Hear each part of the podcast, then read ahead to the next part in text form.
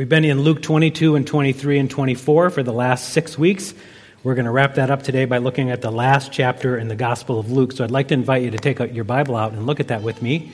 If you have a Bible there, open it or open up your phone or grab a Bible out of the chair. I think it's a little longer passage. I think you'll enjoy it more if you follow along with me as we read it.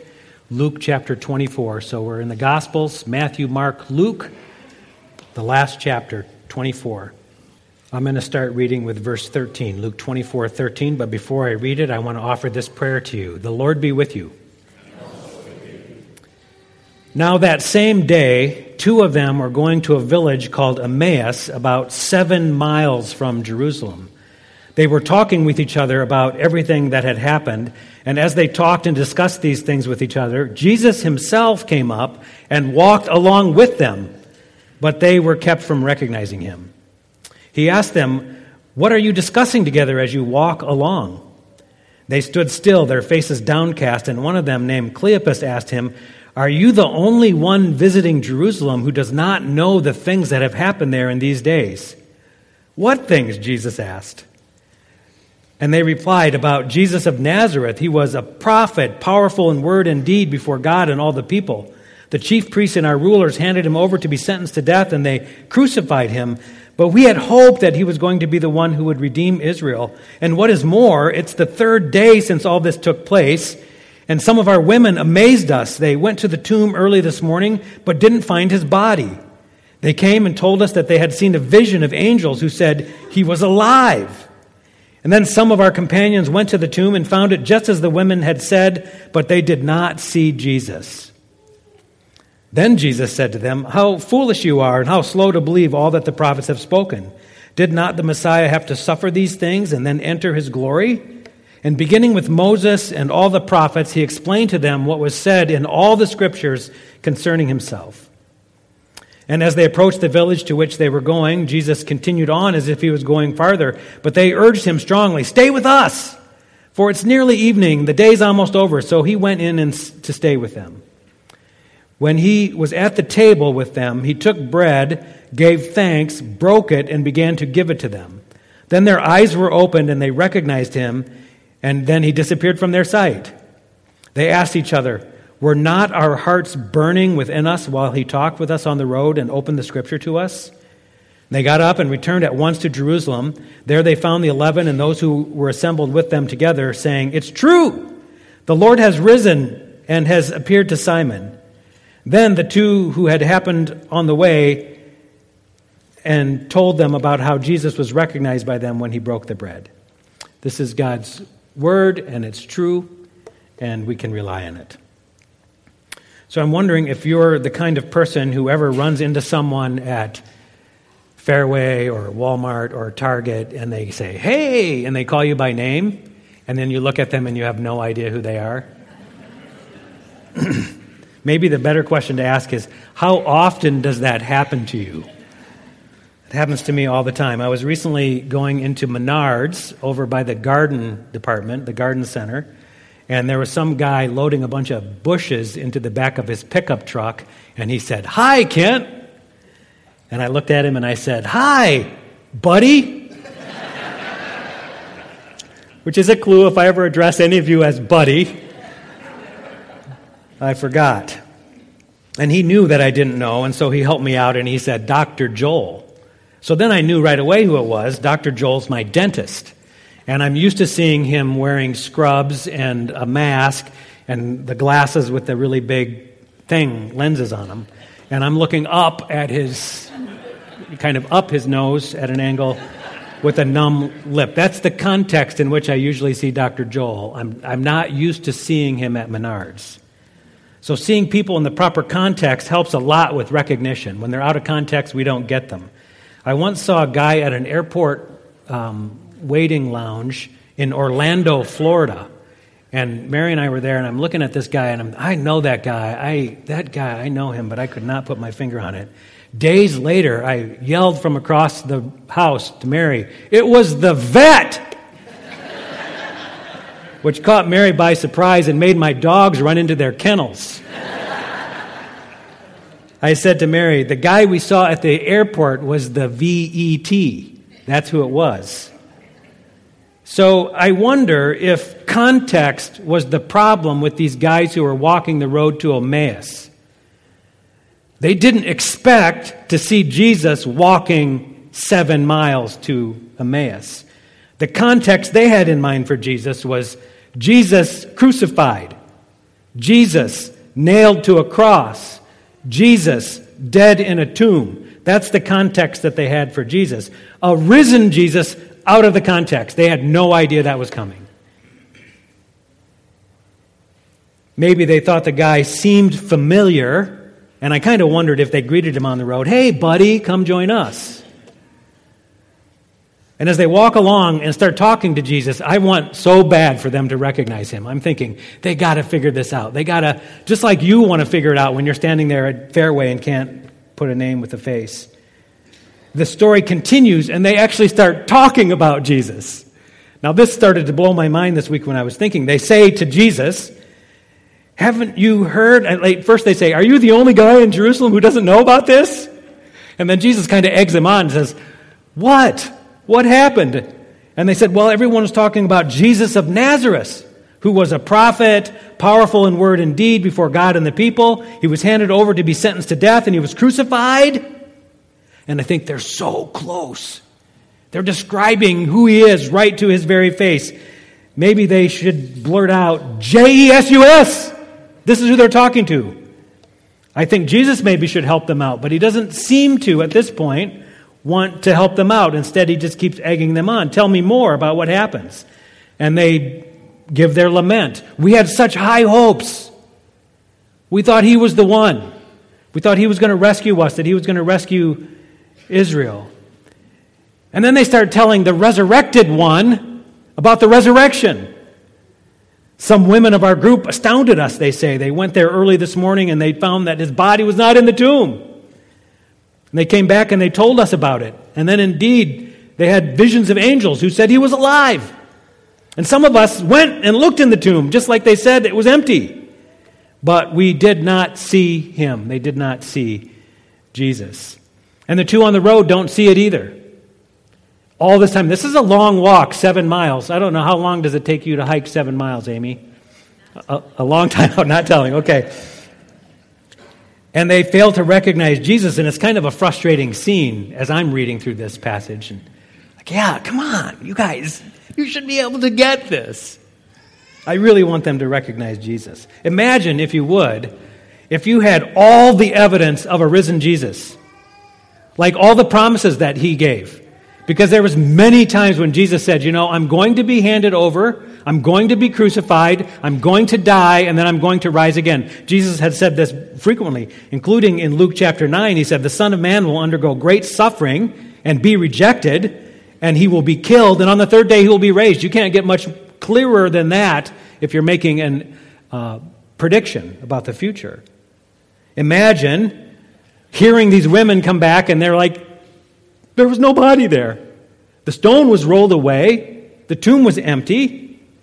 Imagine you've heard the story and you run to the tomb to see it with your own eyes. You want to verify this, and yes, in fact, the place where he was buried is empty. And then angels did appear. And imagine if you had this clue. The angel says, Remember, remember Jesus said this? The Son of Man must be handed over to sinners and be crucified, and on the third day, he'll raise again. Imagine having all that evidence, and now the risen Jesus is right in front of you. So, have you ever thought, what would it take for you to recognize the resurrected Jesus? What would it take? What would you need to see or hear or experience to go, oh, that's Jesus. I see it. He's, he's risen. Well, listen to what happens next. I'm going to jump down in Luke 24 to the next little paragraph of the story. And this is going to take us back to Jerusalem. Remember, he disappeared from the two who were having dinner in Emmaus. And then the next thing we read is this. While the disciples were still talking about this, Jesus himself stood among them and said, Peace be with you. And they were startled and frightened, thinking that they saw a ghost. And Jesus said to them, Why are you troubled, and why do doubts rise up in your minds? Look at my hands and my feet. It is I myself. Touch me and see. A ghost does not have flesh and bones. You see that I have. When he said this, he showed them his hands and his feet. And while they still did not believe it, because of joy and amazement, he asked them, Do you have anything to eat? And so they gave him a piece of broiled fish, and he took it and he ate it in their presence. Now, this is an amazing story. Jesus appears out of nowhere in a locked, we presume, locked upper room, standing there with the disciples. They, they're talking to him, having a conversation. They touch his scars on his hands and his feet. Um, one of the other gospels talk about them touching the wound on his side. They, they physically, they manhandle him. They eat dinner with him. This kind of physical encounter with Jesus seems really important in this moment because these disciples are wrestling with believing. Do they recognize Jesus? Do they believe it's really him? This actually becomes very important in our story of our faith.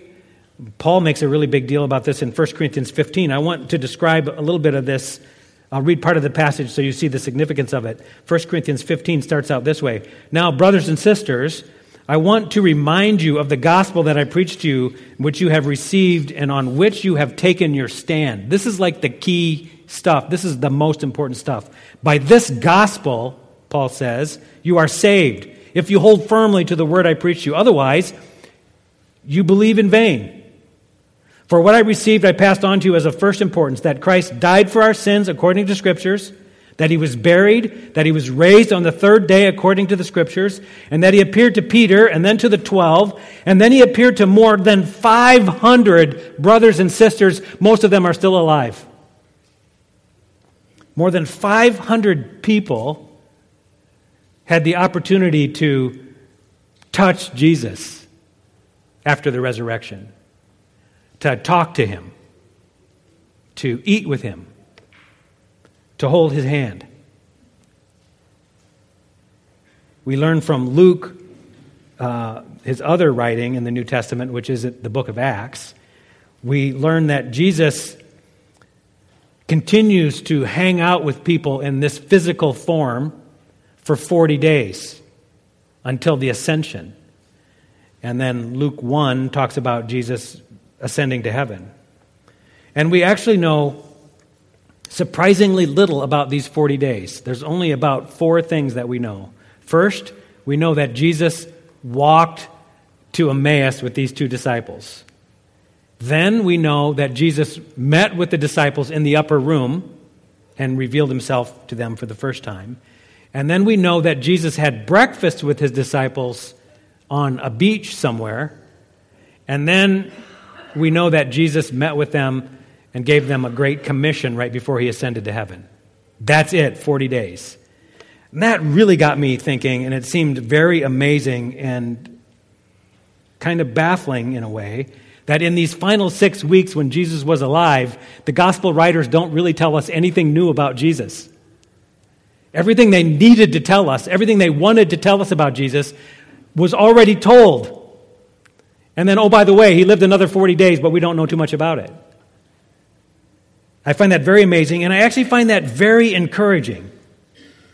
Because Jesus was right here on earth, the resurrected Lord and King. And, and Luke, who was a very skilled storyteller and a reporter trying to get all the facts, getting everything we need to know down in detail, Luke didn't think there was anything else worth telling from those 40 days. And for that matter, neither did Matthew, Mark, or John. So I find that very encouraging, and for this reason everything we need to know to discover who Jesus is is right here. And Luke makes this point clear, and so does the book of Acts, and so does Paul, that all we need to do if we really want to recognize Jesus, if we really want to encounter him, we don't need a physical appearance. We don't need to walk on the road to Emmaus. We don't need that. We, we've got it all right here. Everything's right here.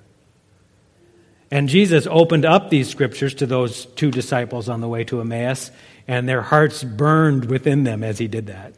that they started to recognize who Jesus really was and what he has accomplished. And that same thing is possible for each of us.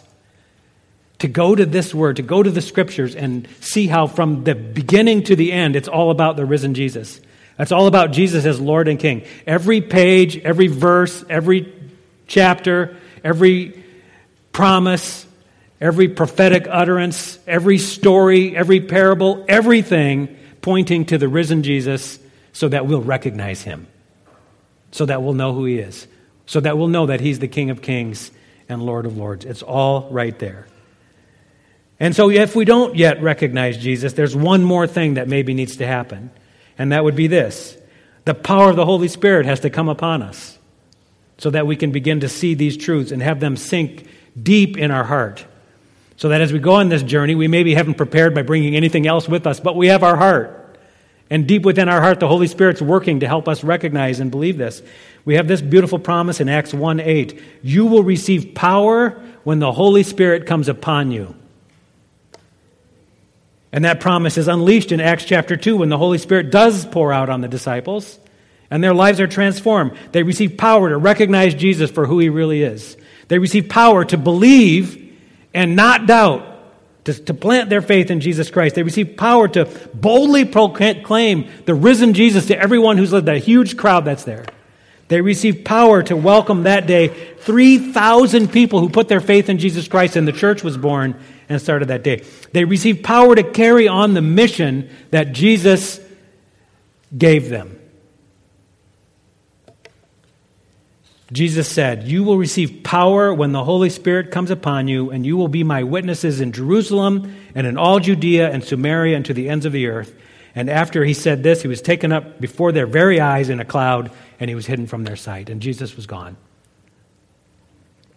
It's wonderful and amazing to me that we have this record of this walk to Emmaus, and this record of Jesus meeting with his disciples and his eating a little fish with them and then the next thing that's notable is 40 days later, he ascends to heaven. And it's wonderful and amazing to me that the Holy Spirit, then, after Jesus leaves, fires up the disciples so that they love Jesus even more and they follow him even more carefully. And it's wonderful and amazing that we are also invited into this same story in the same way that they were. And it's wonderful and amazing to me that we can access this life changing story with something as mundane as reading, dwelling in the Word, letting God and His Spirit reveal to us through all of Scriptures how this points to Jesus Christ, Lord of Lords, King of Kings. And then all that's left for us to do is then the following just follow Him. And if you want some ideas about following, then I'd say let's just dive right back into Luke chapter 24.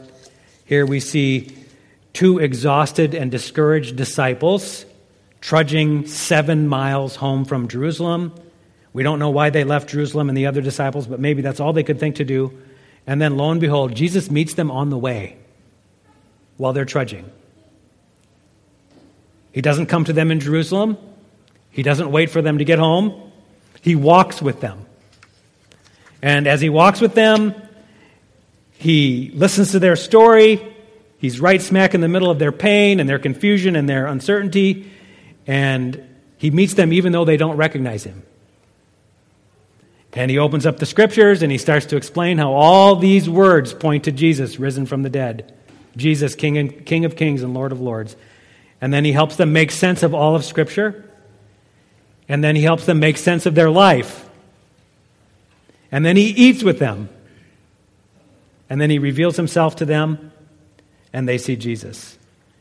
And then Jesus is gone. So they get up and they go back seven miles at night, which would have been a very dangerous proposition because they couldn't keep it to themselves. They had to go tell somebody. It's news that's too good to keep. We could do worse than that if we want to follow Jesus. Meet people where they're at, help them make sense out of their lives, help them understand Scripture, share a meal together, tell the good news of the risen Jesus to everybody who will listen. That's not a bad pattern to follow. And I'm pretty sure that if we lived like this, that just might give the whole world enough context to recognize Jesus. Lord God, we come to you today and we give you thanks for your word, and we thank you that your word is revealing who you are to us. And God, I pray that your Holy Spirit would come upon us and continue to uh, open our hearts to these truths and continue to shape us and mold us so that we love you more and more and follow you better and better. In Jesus' name, amen.